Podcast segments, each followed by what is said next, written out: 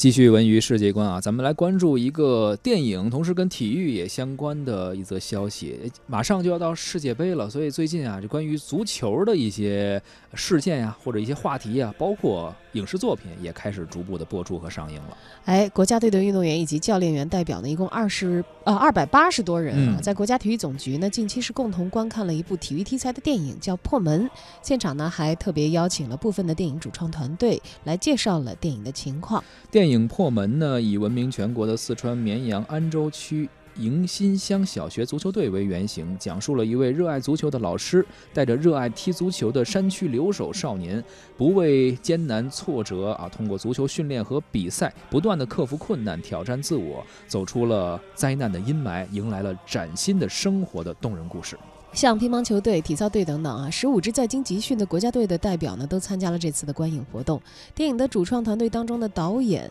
徐耿，还有编剧许波、主演马顺喜以及片中的小演员也一同出席了活动。在观影结束之后呢，中国乒乓球队男队的队长马龙说：“说在电影里呢，体育带给山区孩子面对困难的勇气，教会他们用乐观的态度去克服困难，永不言弃。这一点，身为运动员是感同身受的。”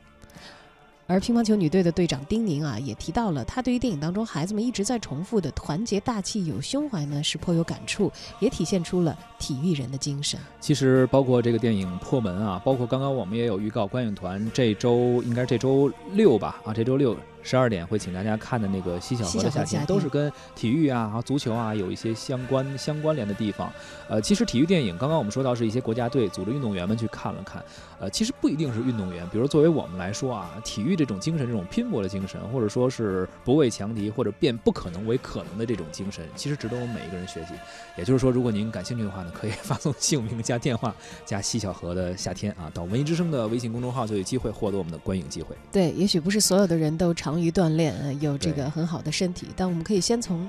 斗志上去激励一下自己。哎，做好自己这份本职工作。